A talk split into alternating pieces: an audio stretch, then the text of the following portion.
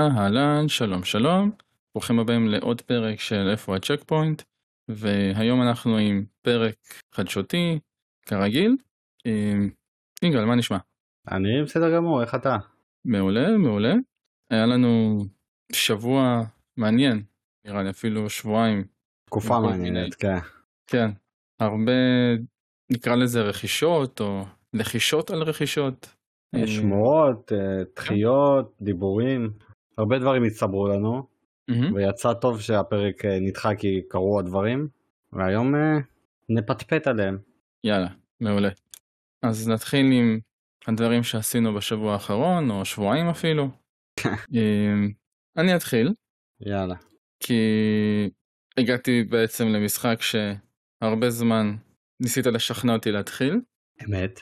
אמ, למי שלא יודע, יגאל הרבה זמן ניסה לשכנע אותי לשחק ב-Persona 5 Strikers, והתחלתי אותו ממש לפני שבוע, או שבוע או וכמה ימים. יותר, יש מצב שיותר, פשוט היה לך שם איזה דחייה. אה, מה זאת אומרת? התחלת אותו לפני, ואז הייתה לך את הבעיה שהמשחק לא נתן לך להמשיך, כן. ועזבת אותו, וניסית לחזור, ובסוף זה הסתדר. לא, זה, זה היה באותו היום. אה, אוקיי. זה היה, מאוד, זה, היה, זה היה מאוד דרמטי, אבל כן. אז כן, אני עכשיו 13 וחצי שעות לתוך הריצה, טוב, יפה. עברתי את הכלא השני, הגעתי כבר לעיר השלישית, לא, לא נפרט יותר מדי בשמות למי שרוצים לשמור את ההפתעה אה, טריה כל הזמן, אבל אה, הכלא זה בעצם מה שמחליף את הפלאסים הרגילים, למרות שהקונספט בסופו של דבר מאוד דומה.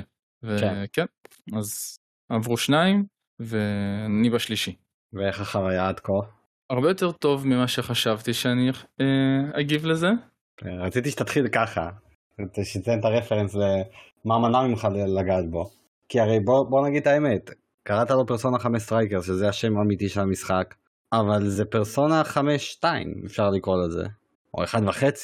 זה המשך ישיר ממש של המשחק המקורי, של 5, לא של רויאל אפילו. אה, כן, אבל- אז כאילו זאת הסיבה שאני כל כך התעקשתי עליה, כי אמרתי אני יודע כמה אתה אוהב את הגנג הזה, ויש לך סיפור שממשיך, למה לא? מהמם. אז תסביר למה לא ובפועל למה כן. אני הרבה זמן בעצם הדיון היה 90% מולך על זה נכון. שאני לא אוהב את זה שהם לקחו את הכיוון הזה של מוסו ממשחק שהוא turn based RPG שזה פשוט היה לי נורא מוזר בואו ניקח את זה לכיוון אחר לגמרי עם מערכת קרב שהיא מאוד מאוד שונה אמ, אבל בזרימה אתה לא כל כך חושב על זה שזה או זה כל כך שונה ממה ששיחקתי. הם עשו קטע מאוד uh, מעניין בעניין הזה של הקרבות בוסים או קרבות שהם יותר חשובים. שם זה יותר מרגישים שאוקיי צריך איזושהי אסטרטגיה נקרא לזה ככה אתה לא יכול סתם ללחוץ אה, ריבוע ריבוע ריבוע משולש uh, כל הזמן ובדרכים שונות אתה חייב כל הזמן להשתמש ב עם weaknesses, אה, לעשות כל מיני באפים, דיבאפים, בלעדי זה אי אפשר. בפרסונות. בקרבות, כן. לא, אני אומר בפרסונות, ו- בפרסונות לעשות שימוש. ובלעדיהם אתה לא יכול לנצח אפילו מיני בוסים, ו... או כאילו אתה יכול אבל זה ייקח פי שלוש יותר זמן, והווייבים עצמם של המשחק, של החבורה, של כל מה שהם עושים ביחד, ההתרוצצות בערים ולחקור, רק אני קצת חבל לי שהם הורידו מה... מה... מהלייפסטייל. כן, כאילו מה... life simulator בוא נקרא לזה כן. מה life simulator, בדיוק. יש לך פחות שליטה על מה אתה עושה עם האנשים, כשאתה לא ב- ב dungeon. הוא גם הרבה יותר סלחני מבחינת החלוקה של הזמן. נראה לי שאפילו אין פה את הפן הזה של אני לחוץ על הזמנים. כי זה מרגיש תמיד שאני כאילו מסיים את זה על השנייה שבה אני אמור לסיים את זה. כן, אני חושב שכן, אני חושב שתיארת את זה טוב מהבחינה הזאת, כי הרי מי שלא מכיר, פרסונה מבוססת זמנים, כמובן לא אמיתיים, זמני משחק של אה, פר ימים, חודשים, יש לך ספירה, יש לך לוח שנה שפתוח וככה אתה מתקדם. ופה אני חושב שאתה צודק, אני לא, לא חשבתי על זה אפילו, אבל uh, הוא מאוד מאוד ליניארי, בטח ביחס למשחק המקורי, למרות שכמעט כל JRPG ליניארי עלילתית, אבל פה זה ממש מרגיש uh, הרבה יותר uh, דחוס במרכאות, אני קורא לזה מהודק, כי אני נותן לזה את הדבר החיובי, אני בטוח שאנשים ימצאו בזה את הצד השלילי, שלקחו להם אלמנטים של life simulator וכאלה, שזה הרבה מאוד מהקסם של העולם הזה ושל המשחקים האלה. אני חושב שזה דווקא מהדק את, את זה לחבילה מאוד מאוד קטנה ואיכותית, ובשבילי זה היה top level. כבר אמרתי את זה באחד הפרקים פה, או אפילו עוד uh, בטוקאס שהיה בזמנו, שדיברתי על המשחק הזה ואמרתי שכחוויה הייתה לי חוויה הרבה יותר טובה איתו, עם Strikers, uh, מאשר עם החמש המקורי, אבל אני מכיר בזה שהחמש המקורי כמשחק הוא הרבה יותר שלם ואיכותי.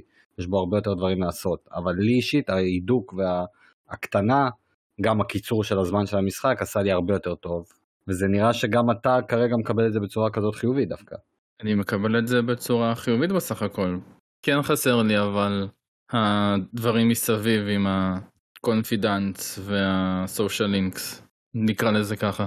אני, כן. אתה שם לב לזה בעיקר כשאתה עושה dungeon ואתה יוצא. במשחק המקורי, אם אתה יוצא אתה כבר לא יכול לחזור באותו היום. אתה לא יכול נכון. להמשיך. פה אני עושה את זה.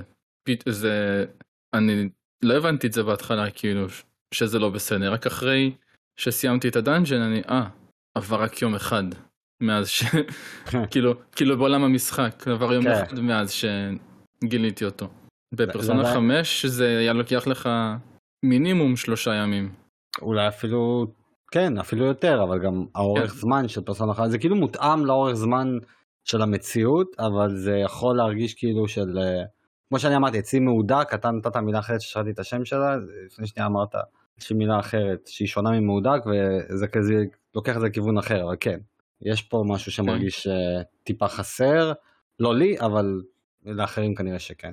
ועדיין זה כן, משחק פנטסטי. זה חוויה שונה, הוא, אני לא אגיד פנטסטי כי עדיין לא סיימתי אותו, אבל הוא, הוא, הוא בסדר, הוא שונה. אולי לזה התכוונת שאני אמרתי שונה. חוץ מזה כן, אני לגמרי התגעגעתי לתחושה הזאת של לחקור את הערים, להסתובב. אמ, אני ממש נהנה בינתיים, ונעדכן אתכם בהמשך, מה אני חושב. כן, אה, זהו, זה מבחינתי מה ששווה כן. לעדכן כרגע. מה, זה היה קצר? מה, לא, לא סדרות, סרטים, כלום בתקופה האחרונה? אה, לא, כרגע לא. אז עוברים אליי. אה, האמת שאני אתחיל בסרט אנימה שראיתי בנטפליקס, שגם המלצתי לך עליו. הרפתקה באיזוקו. אה, סרט מה זה חמוד, אני חייב להגיד, זה סרט ממש ממש חמוד, אני לא נכנסתי לבדוק בעומק שלו לאיזה סטודיו זה, האם זה סרט של נטפליקס, כאילו שהם השקיעו בו, או הגיע אליהם, כל הדברים האלה. אבל זה מהסרטים האלה, אתה יודע שאני קורא להם כמו שיש סדרות אנימה שהם B-tier, זה לא ה top level של ה top level, זה, אז גם יש סרטים כאלה, שהם כן מעבירים חוויה טובה, חיובית, כיפית, אה, נגיעות של דרמה, Mm-hmm. עומק, עומק יפני שנמצא בכל סרט יפני יש את העומק, אבל זה לא ג'יבלי עכשיו, זה לא, אנחנו לא הולכים לגבהים האלה, אבל ממש ממש נהניתי, הוא תפס אותי כאילו, מהרגע שהוא עלה לנטפליקס סימנתי לי אותו, אבל לא, לא, לא התיישבתי לראות אותו, וסוף סוף היה לי קצת זמן, וממש נהניתי ממנו. אני מה זה ממליץ אותו, אם מישהו רוצה חוויה קלילה כיפית כזאת של שבת בבוקר, זה בול זה. זה נתן לי vibeים של הסדרות המצוירות שהיינו רואים אה, כשהיינו קטנים בשבת בבוקר, זה, זה היה ה vibe שלו. סרט של okay. אוקיי. מסע עם נגיעות של התבגרות. אמ, אני לא רוצה להיכנס לסיפור כי קורים דברים ממש על ההתחלה שלא לא בא לי להרוס, אבל מדובר פה על סיפור של ילדה שצריכה להגיע ממקום א' למקום ב', כשמעורבים אלים, אלים יפנים, כל הדבר הזה, וסופר מומלץ, אני אגיד דבר כזה. ומבחינת uh, גיימינג אני, אני רץ על הורייזון, פורביטן ווסט. Um, אני ממש נהנה ממנו, מאוד. למרות שעברתי איתו אני לא אקרא לזה בהכרח טלטלה, אבל עברתי איתו איזה כזה משהו שהמשחק נפתח איך שהוא נפתח, אני משחק בו על פלייסטיישן 4 ואני חייב לציין שהוא עובד בצורה באמת יוצאת דופן. אני לא חשבתי שיהיה משחק שימתח את הגבולות של הפלייסטיישן 4, זה כל הזמן קורה לי, אתה יודע מה שאני חושב על זה, ב-God of War 2018 לא חשבתי שמשהו ימתח את הגבול, ואז הגיע The Last of Us 2. ואז שאמרתי טוב זה ה peak של המכשיר, הגיע Ghost of Tsushima. אמרתי טוב זה כבר שום דבר לא יתעלה על זה. עכשיו הגיע Horizon Forbidden West. שהוא באמת הוא, הוא top level מבחינת כל דבר. אני, אני משחק וכאילו יש לי שואב אבק ב, בבית עם, ה, עם המכשיר, הוא נסחט עד הסוף כמה רעש יוצא ממנו. אבל אני ממש ממש נהנה במשחק הזה. מה, מהשנייה הראשונה אתה מרגיש את הקפיצת מדרגה, ישר. אתה מרגיש את הקפיצת מדרגה בהכל, לא רק גרפית וטכנולוגית, אלא מבחינת הגיימפליי הוא הרבה יותר uh, מחודד ומהודק, וכבר מהר מאוד מציגים לך את המכניקות החדשות. אתה גם מרגיש שהמשחק הזה בגלל שמי שלא יודע, אני אעשה פה ספוילר, אבל זה מצחיק אותי מי שלא יודע, יש glider במשחק. אה, זה היה בכל טריילר אפשרי, הם דחפו את זה, את החוויית זלדה הזאת. וכאילו לוקח קצת זמן עד שאתה משיג את ה glider, אבל רואים שהמשחק נבנה ל glider הזה, אתה מרגיש שהם בנו הרבה יותר לגובה, במטרה שתשתמש בו, זה לא מרגיש הכי אורגני שיש, אבל זה, זה עדיין עשוי טוב, פשוט אתה אומר לעצמך, אוקיי, הם ידעו שיהיה glider, ועל פי זה הם בנו את העולם, ולא הפוך בנו את העולם, אז אמרו, וואי, אפשר להוסיף פה glider, אתה מרגיש שזה כאילו בא בידיעה על ה glider הזה. אז המשחק, אני משחק בו, נהנה, הכל טוב ויפה, ואז הגעתי לאיזשהו כזה, לא בהכרח טוויסט, אבל הרגע שבאמת המשחק נפתח, זה קורה בערך כמה שעות אחרי הפתיחה, וזה הרגיש לי בהתחלה מאוד off, מאוד מוזר, הרגיש לי ש over זלדאי, כי פתאום המשימה הראשית הפכה להיות משימה שיש לך טוב, שלושה דברים לעשות, תבחר איזה סדר שאתה רוצה, צא לדרך. וזה הרגיש לי בהתחלה לא, לא תואם, זה הרגיש לי מאוד מפוזר, כי כאילו... הסיפור, הסיפור פה הוא בדרך כלל יותר כזה, אני כבר חוזר פעם, לא יודע איזה, המילה מהודק, אבל הסיפור בהורייזן למרות שהוא משחק עולם פתוח והכל, הוא בדרך כלל היה כזה יותר מצומצם לכיוון הטוב, ופה זה הרגיש לי שקצת התפזרו, אבל ברגע שבחרתי מה הראשון מבין השלושה שאני עושה והתחלתי אז זה חוזר כאילו כל אחד מהם הוא, הוא ממש עשוי טוב פשוט לי אישית זה הרגיש מאוד מוזר זה הרגיש לי בהתחלה כזה לא זה, זה לא תואם למה שהרגשתי עד עכשיו בעשר שעות הראשונות של המשחק למה הצגתם לי את זה לא על ההתחלה. זה הרגיש לי פשוט השלב שהם הציגו את זה לא במקום.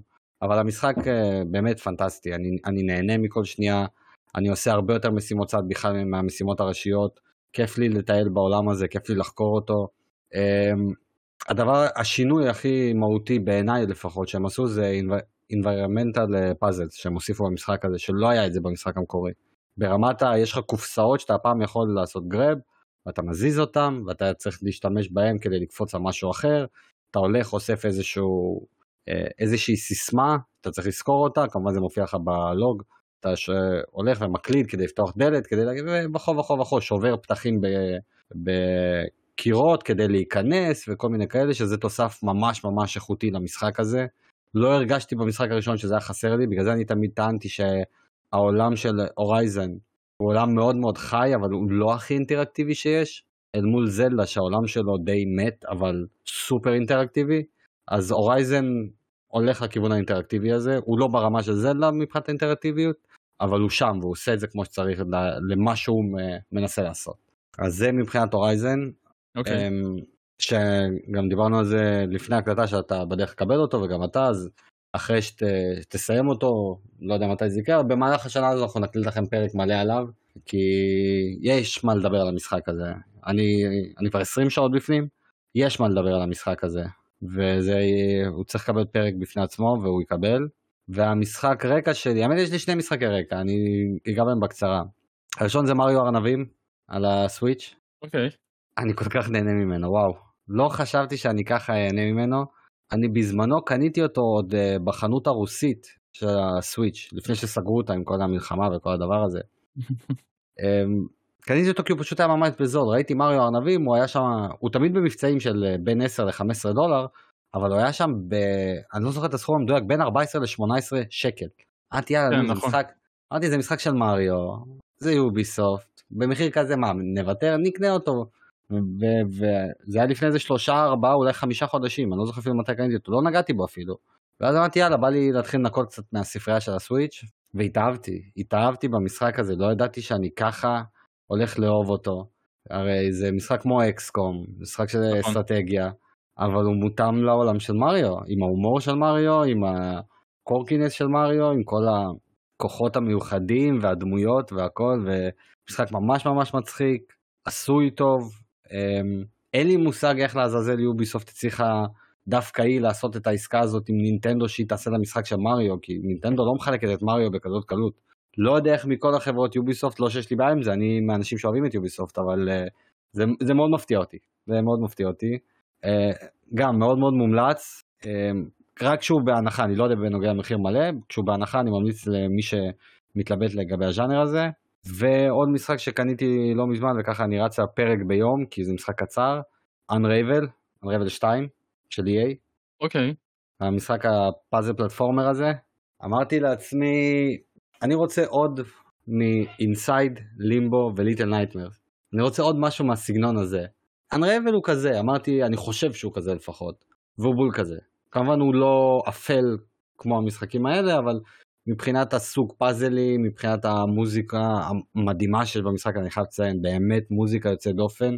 פסקול מאוד uh, מלנכולי כזה ואמביאנטי, הוא, הוא בא לך ברגעים נכונים, הוא לא מתנגן כל הזמן. Uh, השילוב בין שני הבובות uh, שריג האלה ממש מגניב. אני ממש נהנה ממנו, וזהו, זה בגדול, כאילו אני ככה, יש לי את המשחקי רקע שלי, יש לי את המשחק הראשי ואני לאט לאט מזגזג ביניהם.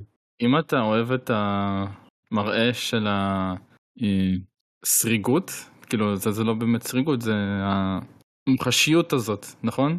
אוקיי. שכאילו משהו אמיתי. מה, יושי? אז תנסה גם את יושי, כן. אני יודע, כולם כולם ממליצים לי עליו, ואני הבטחתי לעצמי שאני אגיע אליו. על... אחרי שאתה אומר על אנראבל? לא, לא, עוד לפני, עוד לפני, ידעתי 아, אה, עליו, כן. ואמרתי באיזשהו שעה אני אגיע אליו, פשוט לא היה לי דחוף, אבל יכול להיות שבגלל אנרייבל, אנראבל אה, זה mm-hmm. יקדים לי אותו, יכול להיות, כן. למרות שלוג'יס מנשן 3 מחכה לי, ככה עשיתי את הפרולוג שלו, אמרתי לו, אני לא אגע בו כרגע, אה, אבל כן, זה... שמעתי עליו המון דברים טובים. אבל יושי גם נקודתית הרבה יותר קל מאנראבל, אז רק קח את זה בחשבון. אין, אין לי בעיה, אני, ב, אני במשחקים מהסוג הזה אני לא מחפש שהם יקשו עליי, אני מחפש פשוט לספוג את האווירה ואת החוויה mm-hmm. ולשייד בראש, וזה בול מה שהמשחקים האלה עושים. צ'יל טיים. בדיוק. אוקיי. זהו. אה, סבבה. אז רגע. אה, כן. אני רק רוצה ספירה. הורייזון ואנראבל, שהוא המשחק אה, אה, הנוסף. ומריו. המשחק רקע. מריו רביט. נכון, ומריו רביט. כן. אבל מריו רביט זה משחק טקטי, אתה מסוגל להתרכז כאילו גם וגם? אני לא משחק בהם במקביל. לא, אני, כאילו, זה משחק שהוא פודקאסטים, נכון? מבחינתך. כן, כן. אז אתה מסוגל? בטח, זה לא משחק קשה. הוא, נכון. הוא, הוא לא, הוא כן דורש ממך חשיבה, אבל לא עכשיו משהו יתר על המידה. Mm-hmm. וכן, זה משחק פודקאסטים מושלם מבחינתי. אוקיי. אגב, גם אנראבל, אבל אז נחשפתי לפסקול שלו והבנתי, אני לא רוצה לפספס אותו, אז אני משחק בו בלי פודקאסטים, אבל אני משחק בו כמו שאמרתי, פרק ביום, כי יש בו שבעה פרקים בסך הכל, כל אחד לוקח לך, תלוי כמובן כמה אתה טוב או לא טוב, אבל לוקח בין כזה אה, 30 ל-45 דקות, זה משחק של 5 שעות, אז אני דואג אה, ככה לתת לי את הפרק ביום, ליהנות ממנו, לספוג, והבנתי שאחרי שאתה מסיים אותו נפתחים לך 20 challenge ים כאלה מעניינים, אז יהיה גם מה לעשות אחרי.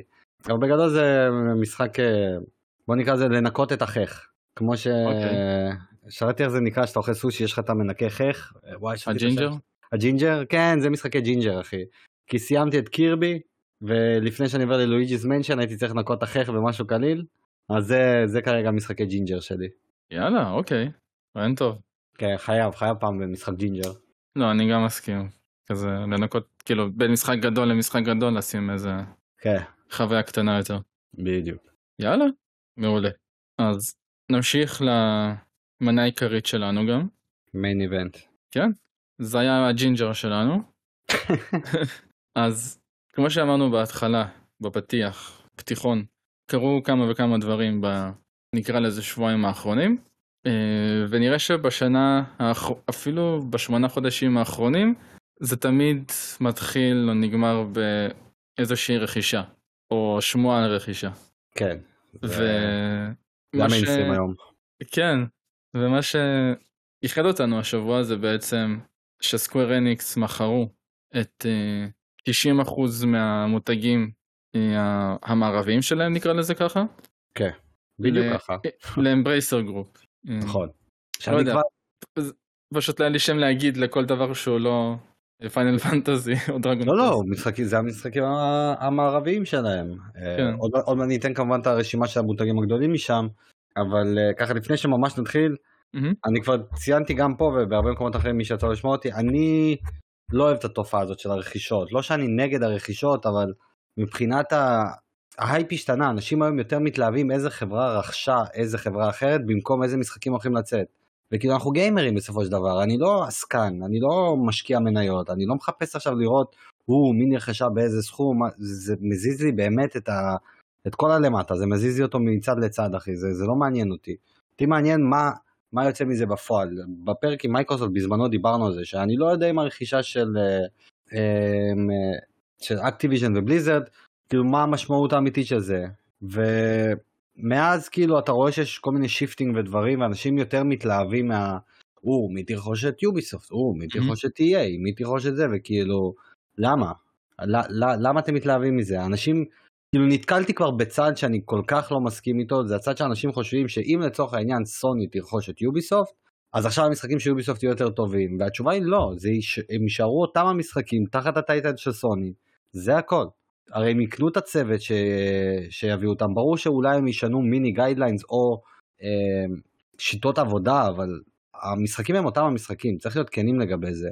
וקצת אה, לרדת מהעץ שכולם טיפסו עליו של אה עכשיו כשזה תחת מייקרוסופט אה, זה הולך להיות מושלם, לא זה לא. Mm. וכאילו אני הטענה המרכזית שלי זה שכשרוכשים חברה אני אישית רוצה שתרכוש אותה תאגיד חיצוני במרכאות ולא אחד משלושת האבות נקרא לזה ככה. לא נינטנדו, לא מייקרוסופט, לא סוני, לא חברה שיש לה קונסולה. אני לא רוצה שיוביסופט תהפוך להיות אקסקלוסיבית של סוני. אפילו שזה הקונסולה המרכזית שלי, לא רוצה את זה. Assassin's Creed זה משחק ששייך לכולם, הוא, הוא מאז ומעולם היסטורית היה שייך לכולם והוא צריך להישאר ככה. אותו דבר לגבי uh, Call of Duty ואחרים שעכשיו אנחנו לא יודעים אם זה מה שיקרה, הם טוענים שכן אבל אני לא, לא יודע, עד שאני לא רואה את זה קורה בפועל, אני לא יודע. והרכישה הזאת של סקוויר, הדבר היחידי שחיובי בה מבחינתי, לא, לא הדבר היחיד, אבל הדבר הכי חיובי בה, זה שקנתה את התאגיד, Embracer Group, כמו שציינת, לא ציינתי עדיין אבל סבבה. אמרת אמרת Embracer Group. אמרתי? אוקיי. כן. אמרת Embracer Group שרכשו אותה עוד מעט אתה תיתן פה את הסכומים ואת המשחקים. היא תאגיד חיצוני הוא יצא לכל הקונסולות ואין לי בעיה עם זה למשל זה בסדר גמור. וזהו זה הייתי משהו שחייב היה לך להגיד כי לא בא לי להיגרד לזה באמצע הפרק. אוקיי. אני חושב ש... אני חושב שנחזור לזה בהמשך לדיון ש... כאילו זה לא דיון זה נקודה פשוט שאת פתחת אותה פה. כן. אמ, אז חזרה צעד אחורה, רכשו את המותגים כמו שאמרנו המערבים יותר של Square Enix על ידי Embracer Group ב-300 מיליון דולר ובגדול זה מותגים שאנחנו מכירים אותם כמו Tomb Raider, Deus Ex, Thief ועוד. זה אבל השמות הגדולים. Legacy of Kain.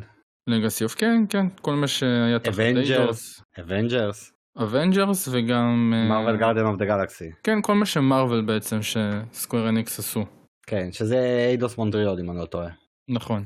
אמ, אבל השאירו אצלם בידיים ב Square Enix את אה, Life is Strange והיה עוד משהו אם אני זוכר ו Just Cause נכון. כן. שזה המשחקים שכן מכרו אצלם מאוד יפה בסופו של דבר. כן קצת קצת הפתיע אותי Just Cause שהוא לא נכנס לרשימה הזאת Mm-hmm. כנראה שזה איזשהו פרויקט תשוקה שלהם שהם נהנים ממנו.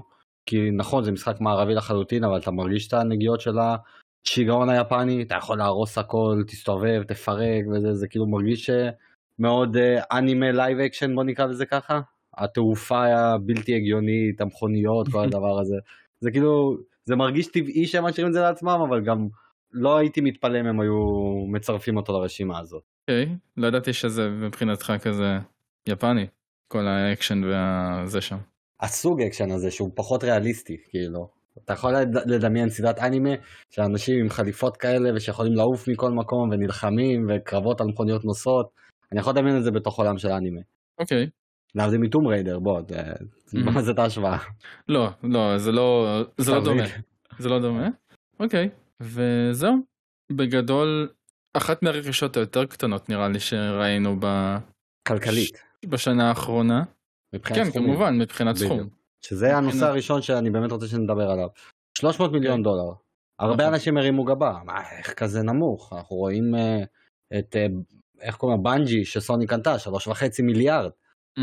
ZeniMax 7 מיליארד. Activision Blizzard 80 מיליארד כאילו איך רק 300 מיליון דולר. רק קצת פשפשתי בנושא הזה עכשיו אני לא יכול לקבוע רשמית כי כמובן המספרים אף פעם לא גלויים והכל ואני לא יודע כמה הצד המערבי הזה במרכאות רווחי או לא. מה שאני כן יודע, וזה פורסם, זה ש Avengers ו Marvel Guardians of the Galaxy הפסידו 200 מיליון דולר ל Square, Square השלמה כאילו, זה הפסיד להם 200 מיליון. שזה ישר כאילו מעלה תהיות של איך, איך קורה דבר כזה, מה זה הזכויות ששילמתם יותר מדי, ההפקה של המשחקים הזאת היא כזאת יקרה, ציפיתם למכור יותר, אני באמת לא יודע, זה גם מתחיל להסביר למה המשחקים האלה הגיעו לגיימפאס באופן יחסי אה, די מהר. אה, כנראה היו צריכים לכסות פה איזה משהו לפני שהם נפטרים מהדבר הזה. רק שאלה, כן. כל אחד בנפרד הפסיד 200 מיליון? לא, שניהם, שניהם ביחד. ממה שאני הבנתי שניהם ביחד, אני אל תתפוס על המילה, אבל אני חושב ששניהם ביחד. אוקיי.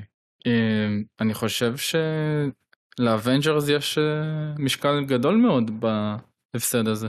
אה, כן, כי גם אולי service שתמיד צריך לתחזק אותו, השרתים פעילים. אמ, אבל 300 מיליון דולר, תשמע, כן. זה, אתה יודע, זה נשמע קצת כסף, זה המון כסף. זה נשמע קצת ביחס לרכישות האחרונות שראינו שקורים בתעשייה בתקופה האחרונה. אמ, זה עדיין מפתיע. אמנם יש כן. היגיון בריא, בקטע של אתה קונה פה משהו שמפסיד כסף, אבל מצד שני יש לך את טום ריידר, שכל הפרנצ'ייז שלו, היסטורית, מכר מעל 155 מיליון אה, עותקים. אמ, עכשיו זה בערך, אה, אני לא זוכר כמה משחקים זה, 15 משחקים, 11 משחקים. אני- אני זוכר שעשיתי איזשהו חישוב שיצא בממוצע 9 מיליון למשחק, זה לא רע בכלל.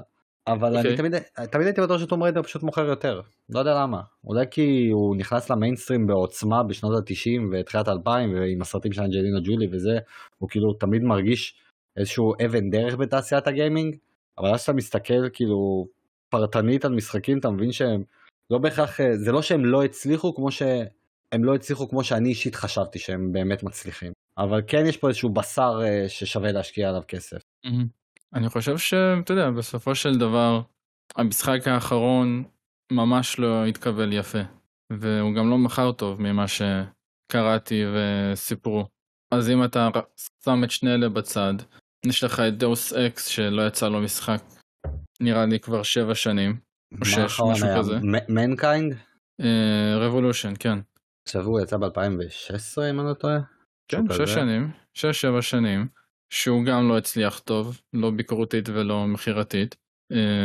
Legacy of Kain, מותג שלא יצא לו משחק אה, 20 שנה, משהו כזה, אולי 18, 17.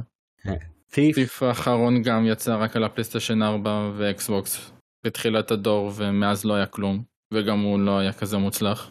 אה, וזהו.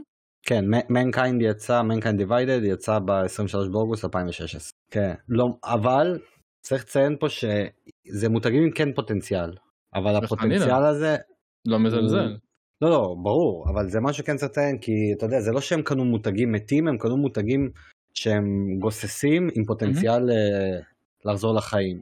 אבל זה, זה ידרוש מהם עבודה מאוד מאוד קשה אה, כדי להחזיר חלק מהמותגים האלה לחיים. טום ריידר תמיד ישרוד, כן? זה כמו שאמרתי, הוא, הוא תמיד אה, vibe של אה, אבן דרך בתעשיית הגיימינג. Deus Ex, תשמע, Deus Ex זה, זה יכול להיות ההתפוצצות הגדולה שלהם, אבל הם צריכים לדייק כל כך במשחק הבא שלהם, כדי שיהיה להם סיכוי להחיות את הסדרה, זה אפילו לא להחיות אותה, זה סיכוי להחיות אותה, והם צריכים לפגוע הכי מדויק שהם יכולים עם הדבר הזה. הם לקחו פה, הם לקחו פה ריסק, שגם, אתה יודע, הם לא קנו את זה, אני אגיד לך דבר כזה, נגיד מה שציינתי בהתחלה על יוביסופט, נכון? יש הרבה סטיגמות על יוביסופט, ויש פרק בבנייה על הדבר הזה, על סטיגמות בעולם הגיימינג כלפי אה, חברות, אנחנו רוצים לעשות על זה פרק. ויש סטיגמה על יוביסופט, בין אם הרוויחה אותה בצדק או לא, אנחנו ניכנס לזה לעומק בפרק המיועד לזה, אה, שאתה יודע, המשחקים שלהם לא בהכרח טובים. סטיגמה שאני חושב שהיא לא נכונה, אבל יש איזושהי סטיגמה, ולמשל אם עכשיו באמת סוני תרכוש את יוביסופט, המשחק הראשון שייצא תחת הטייטל של סוני, עצם העובדה שזה כאילו סוני, אז זה, זה ירים לאנשים, אה איזה משחק טוב, עכשיו הם באמת, הנה הם סידרו את כל הבעיות, גם אם יצא לך משחק אחד לאחד, כן? והמשחקים האלה של Square הם לא במצב הזה, כאילו, Embracer Group לא יכולים להשתמש ברכישה כאיזשהו מקפצה. ככה אני לפחות מרגיש. כי אף אחד, אני לא עכשיו אשב בבית ואגיד, אה, יצא Tomb Raider? רגע, הוא לא של Square, הוא, ש... הוא לא של Eidos Montreal יותר נכון, אם אני לא טועה. או של Square, לא זוכר את החברה ספציפית של Tomb Raider, אבל כשיצא תחת Embracer Group, אני לא אגיד לעצמי, אה, עכשיו שזה לא Square Enix, אז זה בטח יהיה יותר טוב. לא, לא יהיה לי את זה עם המשחקים האלה. גם לא Deus Ex, לא Thief, לא... אני אשמח לקבל Legacy of Kain חדש. אתה מבין, כאילו, בגלל זה אני חושב שגם הסכום פה נמוך, כי כאילו, הם מבינים שיש פה הרבה יותר פשוט פוטנציאל גלום מאשר באמת תכלס. הבשר היחיד שקיים, כמו שציינתי כבר, זה Tomb uh, Raider. כל השאר, יש להם חתיכת uh, עבודה לעשות בשביל להצליח לייצר משהו חיובי מהרכישה הזאת. ככה אני רואה את זה. אוקיי, okay. וואו. גרם לך לחשוב. כן. אני, מכיר את ה... תחושה. התיאוריה שלך לגבי יוביסופט. כן. אז עכשיו שאתה אומר את זה גם עם משחק כלשהו, זה קצת נשמע אחרת. נגיד, okay. נגיד אם היית נותן ל... וואו, זה אפילו עובד טוב בסיטואציה הזאת. Activision היו עושים בעבר את המשחקים של ספיידרמן. אוקיי. והמשחק ספיידרמן האחרון הוא של סוני. למרות שהוא... למרות שהוא... לא, נו כן, כאילו Miles Morales ו... הרגיל, ספיידרמן 2018. והמקורי שבעצם זה בגדול אותו משחק אבל לא משנה, שזה תחת אה, אינסומניאק. נכון. אינסומניאק, סבבה. שזה בסופו של דבר סטודיו של סוני. אז נגיד אתה עכשיו מחזיר את זה ל Activision, זה יהיה לך מאוד מוזר, אתה אומר. אה, לא, כי Activision הייתה כאילו- מפיצה, אתה מבין? זה קצת אחרת. אני מדבר מהבחינה הזאת של אם עכשיו Assassin's Creed הבא יצא תחת סוני, הרי זה יצא אותו הצוות המקורי, זה יצא אותו המשחק, mm. פשוט בהתחלה יהיה לך פתיח של סוני. ואני יודע שזה באוטומט יקפיץ נקודה אחת בציון להרבה מאוד אנשים, למה? כי זה סוני. גם אם אתה תקבל את אותו המשחק, אחד לאחד, עם כל המעלות החיוביות שלו, כל המעלות השליליות שלו, זה יהיה אותו הדבר. המשקפיים השתנו.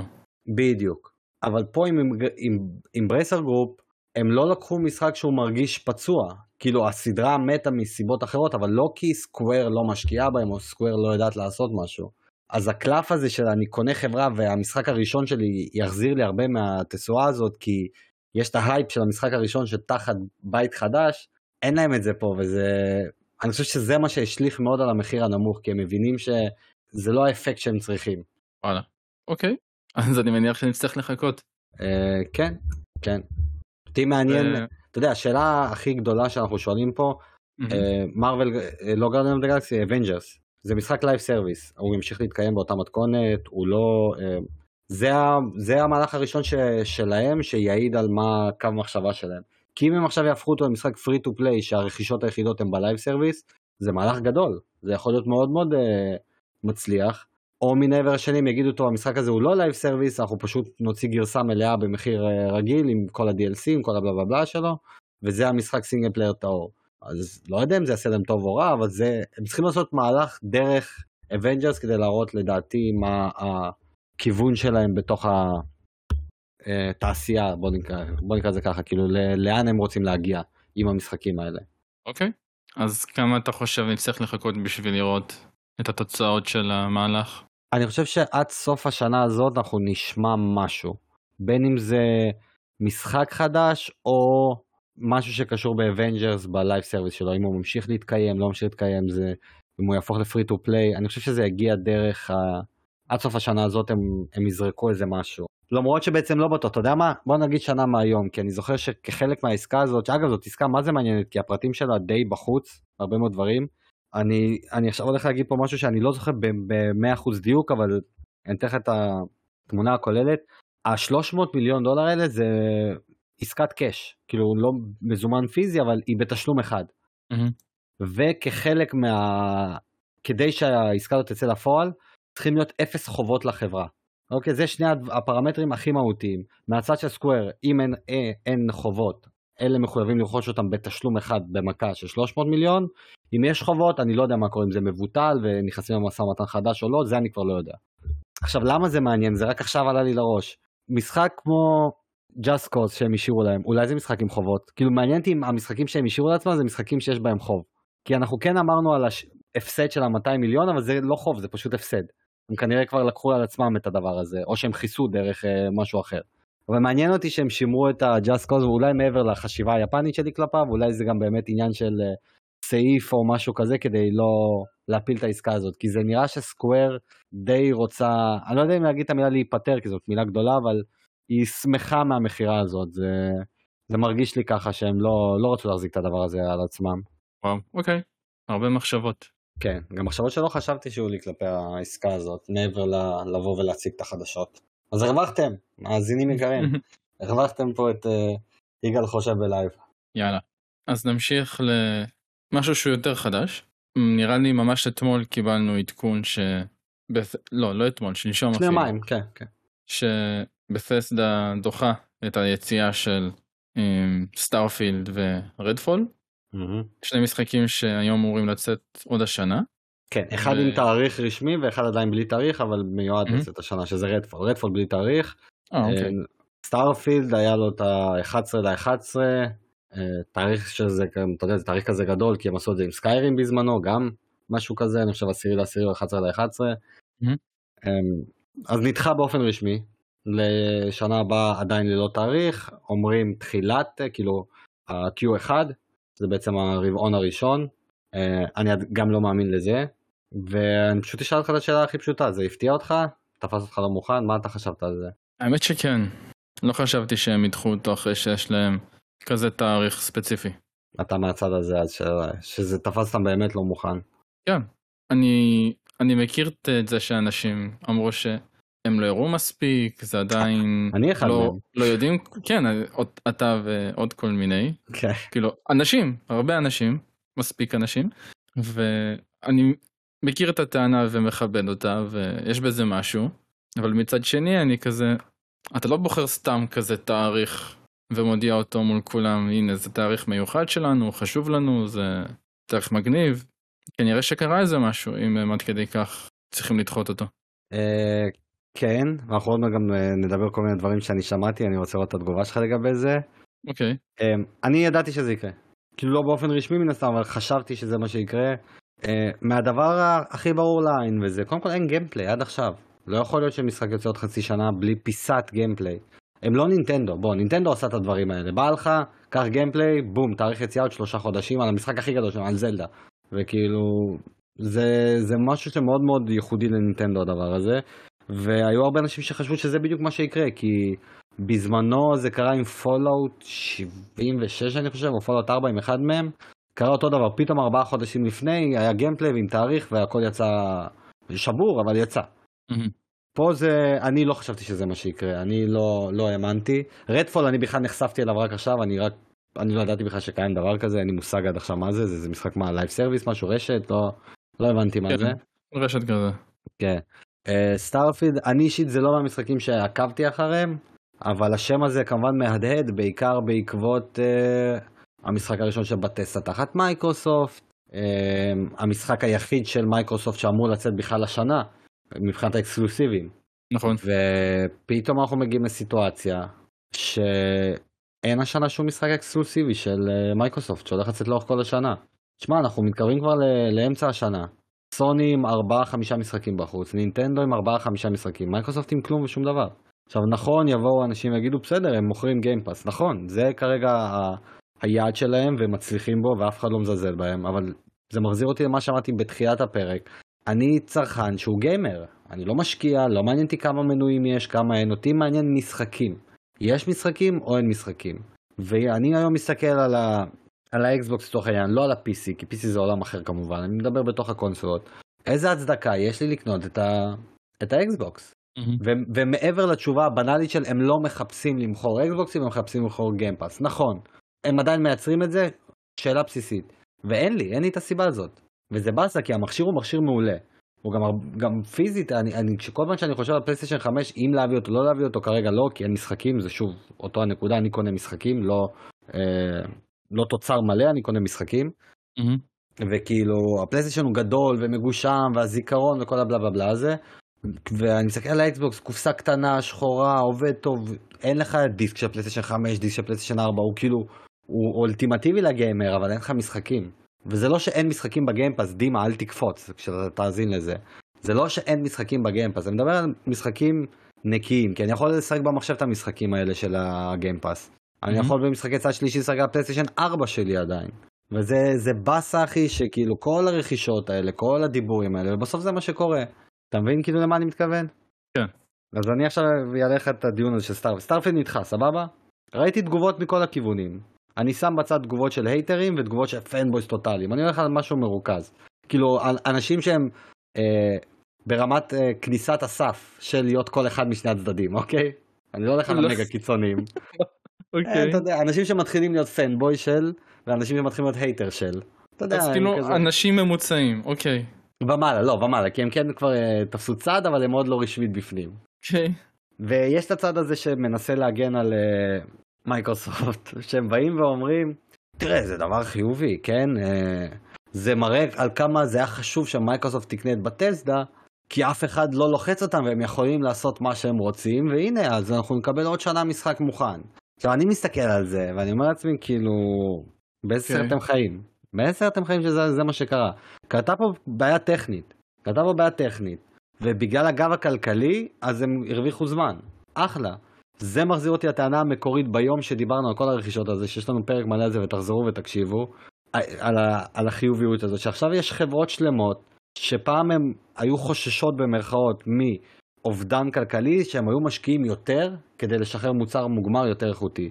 ועכשיו כשהכל פתוח לגמרי, יאללה, כסף על באב אללה, תראה מה קורה, הנה. משחק שהיה אמור להחזיק להם את השנה הזאת, לדחות את המשחק השנה, נדחה בכזאת נונשלנטיות, אחי, ובכלל כל הזמן הזה בלי טריילר. ויש את הצד של הכניסה של ההייטרים של אה, ידענו שזה מה שיקרה, הכסף לא יתקן את זה. אז כאילו גם פה אני אומר להם, לא, כסף יכול לתקן את זה. אבל כן אתם צודקים בקטע הזה שכסף זה לא הפתרון להכל. בסופו של דבר יש פה צוות שעובד על משהו. לטוב ולרע יש בעיות ודברים טובים. וכאילו זה עוד פעם יקשר אותי ל... ליוביסופט של אם סוני תקנה אותה אז יהיה להם יותר כסף לא שאני חושב שסוני תיתן יותר כסף יוביסופט זאת חברה מאוד עשירה זה לא ישנה כלום. זה אותם צוותים אותם אנשים. ההבדל הוא אולי ברמת ה... שרתי את המילה הזאת שכולם אה, בשנים האחרונות מדברים בתעשייה שלוחצים מישהו לעבוד ושעות וזה. פאנץ'? קראנץ' בדיוק. אז אולי זה מונה את זה שזה דבר מאוד מאוד חשוב אבל מעבר לזה המשחקים הם אותם המשחקים. הכל אותו דבר למעט זה שעכשיו Starfield הוא אקסקלוסיבי. אני חושב שאתה עדיין מקדים את הקללה בעצם ש- שנפלה על אה, Bethesda קללה? למה קללה נפלה עליהם? שכאילו זה שקנו אותם זה בעצם נותן להם את החופש במרכאות לקחת את תהליך היצירה יותר בקלילות לזה אתה חותר בעצם. לא, לא, סוג של, כן, סוג של. תראה, אני, אני, אני עדיין חושב ש... שנייה. אני עדיין כן. חושב שניתן להם את ה... ליהנות מהספק, עד. שנראה איזה משהו.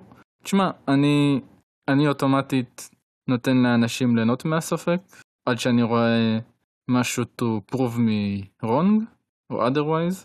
אוקיי, אז האם זה כרגע- תמרור אזהרה בשבילך או לא? זאת השאלה של התחייה הזאת. זה או תמרור אזהרה או, שמשהו... או, או, לא, יכול להיות שעדיין ש- אנחנו... כן, שמשהו קורונה- גדול... קורונה וכאלה, וזה עדיין אנחנו מכלילים את זה Mm. בכל חברה שדחתה. זאת השאלה. אני לא מכניס את זה תחת uh, תוצאות הקורונה, אני מכניס את זה תחת משהו גדול פה קרה שהם דחו כזה תאריך ספציפי. אוקיי. אני אפילו, אני אפילו מבטל את, את תוצאות הקורונה, זה אפילו בפני עצמו קטגוריה של משהו משמעותי קרה. כן. אה, אני, אני הייתי מחכה עדיין, אני מקבל את מה שאתה אומר, אבל בעיניי עדיין, בוא נחכה, אני לא הייתי קובר אותם כל כך מהר. לא, אני לא קובר, גם, גם אני אסביר את עצמי יותר טוב למי שקצת אה, חשב שאני הולך לכיוון ה over שלילי. זה לא שהמשחק יצא רע. זה לא ש Bethesda עכשיו, הרי Bethesda מוציאה משחקים טובים, כן, יש בהם את הבאגים שלהם, כמו כל משחק בסדר גודל שכזה, הם יודעים לתקן אותם, הם יודעים לעבוד עליהם, הכל טוב ויפה. אני כאילו טוען שזה שעכשיו שהם תחת מייקרוסופט עם אקסטרה כסף, לא יגרום לזה שהמשחקים שלהם יצאו יותר טובים ממה שהם יכלו לצאת, גם אם לא יהיו תחתיהם. המשחקים יצאו באותה רמה של Bethesda, בהתאם להתקדמות השנתית, כמובן Bethesda של 2020 תהיה יותר טובה מ Bethesda של 2010, כי הם למדו יותר טוב, כי הטכנולוגיה התקדמה וכו' וכו' וכו'. אבל זה עדיין יצאו אותם המשחקים. וההבדל היחיד שעכשיו בגלל שהכסף הוא אינסופי כביכול, אני חושב שזה יאפשר להם לעשות דחיות ביותר קלות, אין להם את החשש של אה, אה, להמשיך לקיים ולקלקל את עצמם. ואנשים יכולים בקלות ליפול, אתה יודע, זה, זה קורה באופן טבעי, וזה דבר מאוד מאוד אנושי, שכשאתה מרגיש איזשהו בקאפ מאוד מאוד גדול, אתה יכול קצת לנוח על זרי הדפנה, כי אתה, זה קורה, אתה יודע, הדוגמה הכי טובה שאני יכול לתת לך זה מעולמות ספורט, קבוצות אחי, שפתחו נגיד פער גדול בטבלה מבחינת נקודות, אתה מרגיש יחידה, אה, ירידה מנטלית שבדרך כלל קורית, כי אתה אומר לעצמך בסדר, אז אני אפסיד משחק, מה קרה? אני עבדתי מספיק קשה בשביל לפתוח פער, שאני יכול להרשות לעצמי להפסיד משחק שניים שלושה, כי כשאתה יודע שהקבוצה הזאת לצורך העניין לא הייתה מפסידה את המשחקים האלה, עם מי שהייתה צמודה להם לצוואר. והם יודעים אין לנו אפשרות אחרת, אם נפסיד אנחנו נפסיד את האליפות, אין לנו את זה. וזה מה שמרגיש לי עם בטסדה. כי הרי מתי הייתה הרכישה הזאת של זנימקס? 2000 ומה? 20? אני חושב אפילו לפני. יכול להיות. ומאז מה, מה קיבלנו מהם? שום גיימפליי של שום משחק אחי? שמועות רק? עכשיו נכון, אה, אם, לא ידעתי שאנחנו ניכנס לעומק של הרכישה הזו של בתזה ושל הדברים האלה, אחרת הייתי יושב ובודק כמה זמן לוקח להם בממוצע לפתח משחק, ואז יכול להיות שהם עדיין עומדים בממוצע הזה, יכול להיות. אבל מבחינת ה vibe כלפי חוץ זה מרגיש של כאילו מייקרוסופט באה ומתלהבת שיש לנו את המשחקים האלה מבלי לקבל משהו בפועל, ו Bethesda עובדת על משחק אחד שאחלה, כאילו, אז הנה יש לכם אקסטרה כסף, איפה אקסטרה צוותים? למה אתם לא עובדים על עוד משהו במקביל? איפה ה Elder Scrolls החדש, משהו, טעימה, לוגו, כדי להראות שכן כבר אנחנו בתוך הדבר הזה. Fallout, תתקנו עדיין את הבעיות שיש בישנים, זה מרגיש כאילו הם נטשו את הפרויקט הזה. Mm. איזה ישנים? לא הבנתי. Fallout 76 מאז שהם סידרו אותו שהוא היה הרי במקור אלוהים ישמור אה, מה היה שם. הם עדיין מוציאים לו הרחבות, כן? לא, ל New Vegas אני חושב שהם עוד, אחד מהם הם עדיין כאילו... לא, ל-76. אוקיי. זה משחק אונליין, אז הם מרחיבים אותו כאילו. אה, סבבה, אז פה טעיתי עם המשחק הזה, אבל אתה, אתה מבין, כאילו, מרגיש לי שהחברה הזאת אה, לא השתנה כלום, לא, כרגע לא לטוב ולא לרע, אבל עם פוטנציאל יותר רע מטוב. זה מה שמרגיש לי כרגע בכל הנושא הזה. אוקיי. אגב, אה, הם רכשו אותם ב-21, ממש לפני שנה. לא, זה הרכישה הרשמית, אבל כבר לפני היה את כל התהליך, נכון? זה בדיוק כמו עם עכשיו עם אקטיביז'ן בליזרד, שהם עדיין לא רכשו אותם, אבל כבר מ-22 יהיה אפשר לדבר על ההסכמים האלה, אני חושב. מתוך מה שאני רואה פה, ב-21 הם נרכשו. אוקיי, זה היה באופן רשמי. כן. אז אני חושב שנעצור פה, כי אנחנו כבר... אה, לאורך ההיסטוריה דיברנו על זה מספיק נראה לי. כן, כן, תחזרו אחורה, בכל פרק אתם תמצאו משהו שקשור בזה, כי לצערי, לצערי, אתה יודע מה, רק אצלנו, בכל מקום אפילו. גם נכון, אבל אני מדבר, אני לא אכליל אותך, לצערי, זה הנושא הקרוב בחודשים האחרונים והבאים, שזה רכישות, רכישות, רכישות, שמועות, שמועות, שמועות. כן, אין מה לעשות. אה, זה פופולרי, כסף מושך אנשים לדבר עליו. מסכים. ובהמשך לדחייה ש...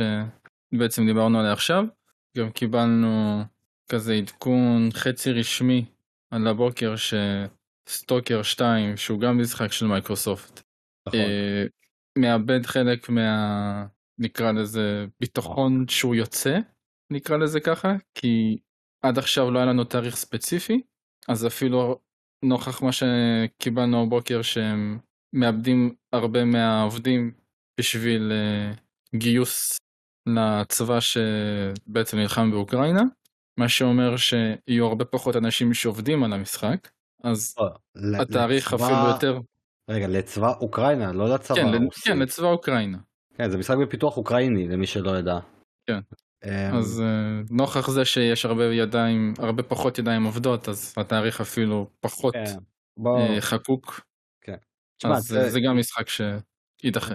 בדיוק. צריך להגיד פה כאילו את האמת, הסיטואציה פה להבדיל מבתזה ומתחילת נכון. אחרות, זה, זה לא משהו שבאשמת אף אחד. אולי אפשר להאשים את הרוסים, אז אולי אפשר להאשים את הרוסים. כן, נשמע לי טוב.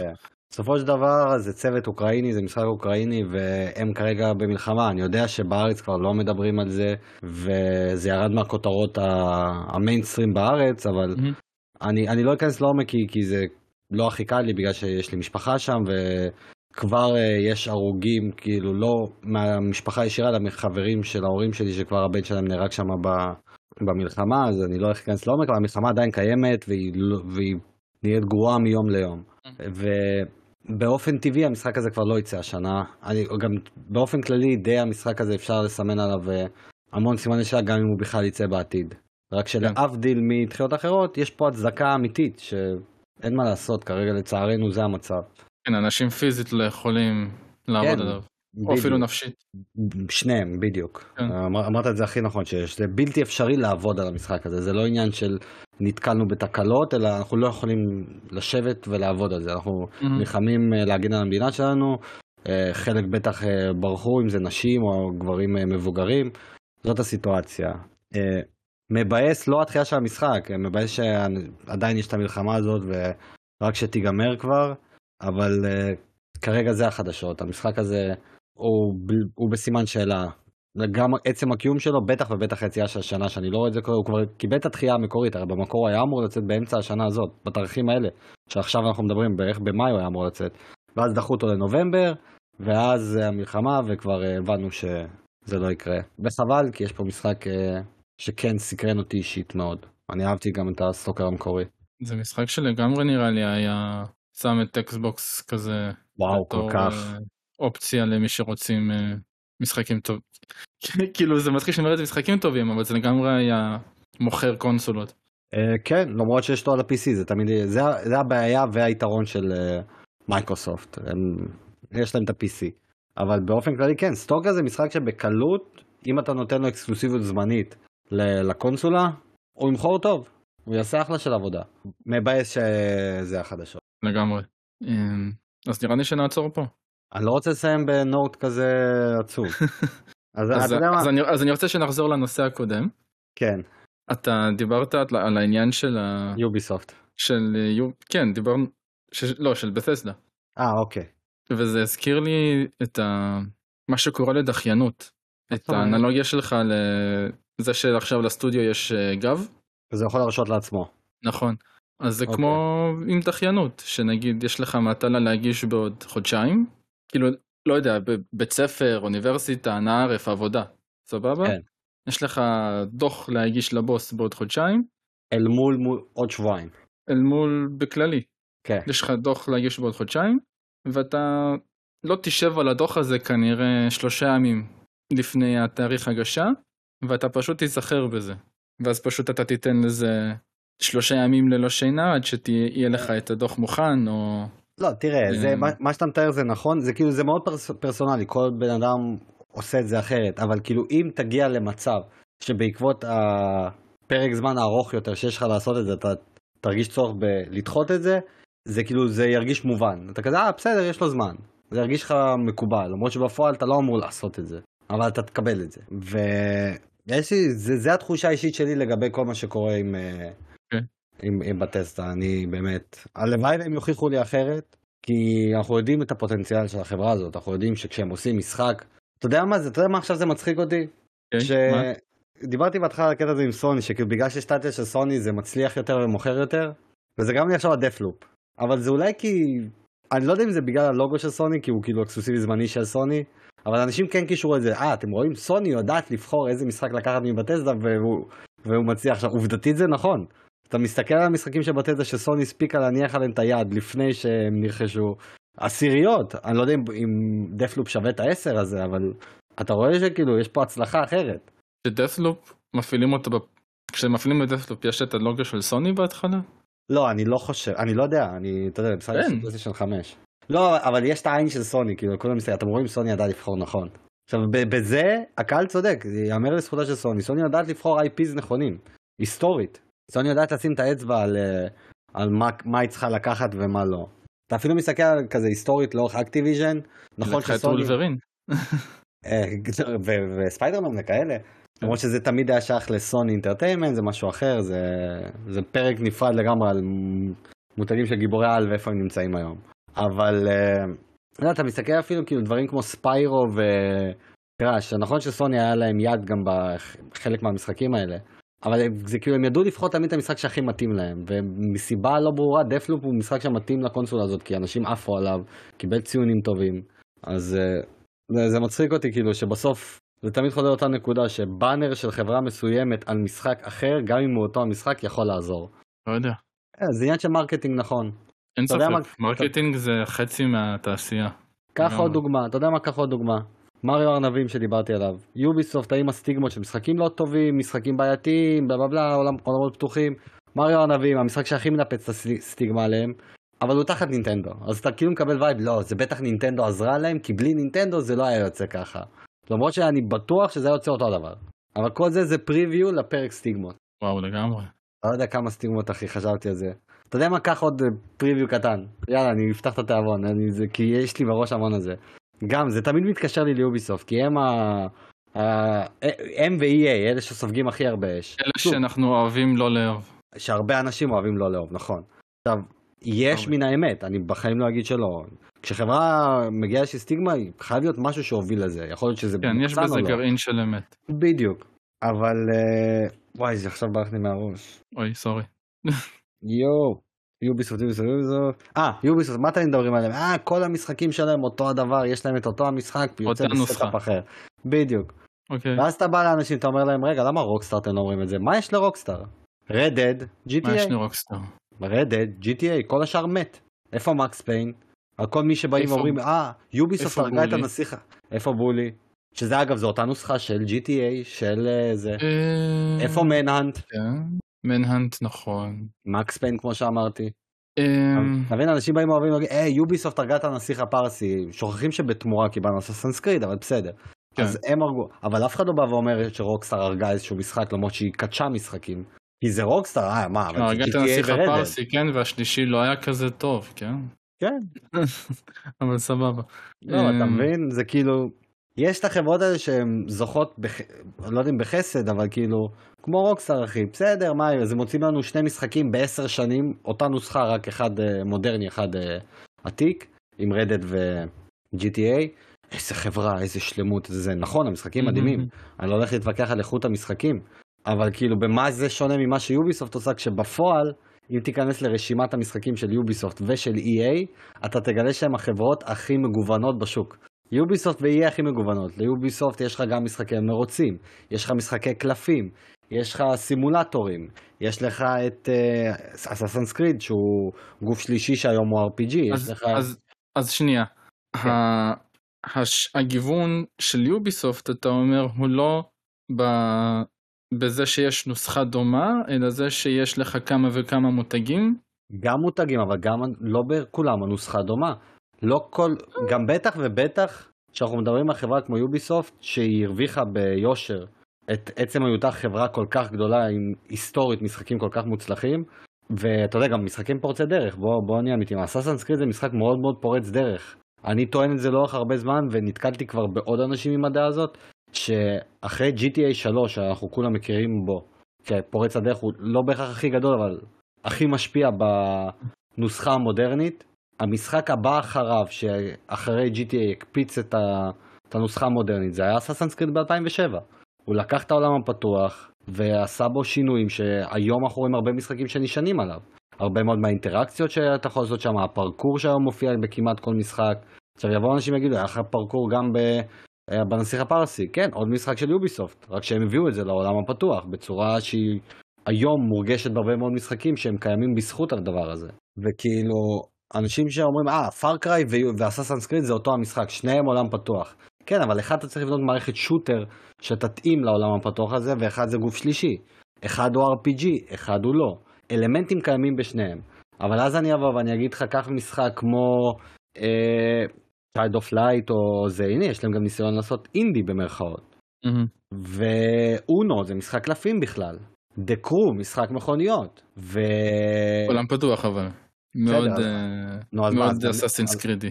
אז גם speed הוא עולם. פתוח, אז גם speed הוא עולם פתוח, אבל אף אחד לא ידבר על זה. ו-GTA, כמו שאמרתי, רוקסטאר, GTA ורוקסטאר, גם עולמות פתוחים, בולי, גם נכון. עולם פתוח. נכון? מקס פן 3 הלך לכיוון של סוג של אה, שטחים פתוחים. אז אולי זה בעצם התעשייה הולכת לשם כי יש שם רווח כלכלי וזה לא חברה. שלא לדבר על זה שכמו שרציתי להגיד ובדיוק עכשיו נזכרתי, שכשחברה, ואני טוען את זה בעיקר דווקא על אה, נינטנדו, כי שם יש הרבה תלונות. על פוקימון ומשחקים כאלה, כשחברה ממחזרת את עצמה, אני אישית לא רואה בזה דבר רע. הרי אם אני יצרתי נוס- נוסחה מנצחת, ואני ממחזר אותה וכל פעם עושה טוויקים ושינויים בהתאם למה שמרגיש לי נכון. למה זה דבר רע? ואני אשאיר אתכם השאלה הזאת באוויר לפרק הבא שלנו, שזה יהיה הפרק, אה, לא יודע אם הפרק הבא, אבל זה יהיה אחד מהפרקים הבאים, זה יהיה הפרק סטיגמות, יהיה לנו אורחים, כבר אנחנו עובדים על lineup, אה, וכאילו, תישאר עם השאלה הזאת, האם זה דבר רע שחברה ממחזרת אה, את עצמה, משהו שהיא יצרה. והדוגמה הבולטת זה פוקימון, או זלדה, אתה יודע מה? אבל בעיקר זלדה. פוקימון, פוקימון זה המחזור הכי אולטימטיבי שאפשר להגיד, חוץ ממשחקי ספורט שזה משהו נפרד לגמרי. פוקימון, ואנחנו לדעתי נסיים בזה. זה המותג הכי גדול שאתה חושב שאפשר לשים פה? ברמת המחזור האישי? כן. כן, כן, לדעתי כן, אלא אם כן יש לך משהו אחר בראש, לי זה פוקימון. פיפא? לא, אמרתי, משחקי ספורט זה שונה. אה. משחקי ספורט זה שונה, כי בסופו של דבר, אני, אני כאוהד כדורגל, אני רוצה לשחק עם המדים החדשים, עם השחקנים שהתבגרו, עם השחקנים החדשים שהצטרפו לכל קבוצה. עכשיו יבואו ויטענו, תעשה את זה בעדכון, אולי כרגע זה לא המצב, לי לא מפריע. אבל פוקימון אני מדבר כמשחק שהמציא נוסחה וממחזר נוסחה וזה עדיין מצליח. האם זה באמת דבר רע שחברה ממחזרת את עצמה, בטח ובטח כשיש הצלחה ברקע. אני אשאיר את התשובה על הפרק, אני לא אגיד את זה פה. בוודאי, גם תחשוב על זה, כי זה, אתה תתחיל לחשוב על הרבה מאוד משחקים באותו קטגוריה של מחזור עצמי, שהם עדיין מצליחים אבל מתלוננים עליהם. אסאסנס הוא אחד מהם, כי זה תמיד מחזיר אותי ליוביסופט. הוא המשחק שהמציא נוסחה שממחזרת את עצמה עם שדרוגים. כל כמה משחקים הם עושים קפיצת דור, אני קורא לזה סאגות, יש, ארבע סאגות כרגע ב Assassin's Creed, סאגה ראשונה זה 1 עד Revelations כולל, סאגה שנייה 3 עד Rogue כולל, סאגה שלישית היא הכי קצרה עם Unity ו Syndicate, והסאגה האחרונה שאנחנו נמצאים בה כיום זה Origins עד ולאלה כולל. זאת אומרת שגם פה זה מנפץ סטיגמה של הם לא משנים כלום, הנה הצגתי לכם את השינוי. אבל כל זה ועוד בפרקים הבאים. יאללה, אז נסיים פה. אתם מוזמנים uh, להישאר איתנו גם לפרקים הבאים. לפרק תשלחו לנו ה... הודעות, תגיבו um, לקראת הפרק של הסטיגמות, איזה עוד סטיגמות יש לכם שבא לכם שננסה לנפץ, או להצדיק סטיגמה קיימת. תנו לנו רעיונות, אנחנו נקריא את התגובות שלכם אם יהיו כאלה, אם זה יישאר בפרטי גם. Um, ובאופן כללי אני הולך לעשות משהו שבחיים לא עשיתי עד עכשיו ואנחנו כבר מקליטים הרבה מאוד זמן ביחד. Um, תנו לנו לייק בעמוד בפייסבוק. אנחנו כן מקבלים את הצפיות ואת האינטראקציה והיא עולה מפרק לפרק וזה מאוד משמח אותנו. אה, גם הלייקים יעזרו. ובואו נראה אם, אה, אם האזנתם עד לפה, אם זה ייתן משהו בתקופה הקרובה. מעבר לזה היה לי שוב כיף כמו תמיד ונתראה בפרקים הבאים. יאללה ביי אנשים, ביי יגאל. ביי ביי.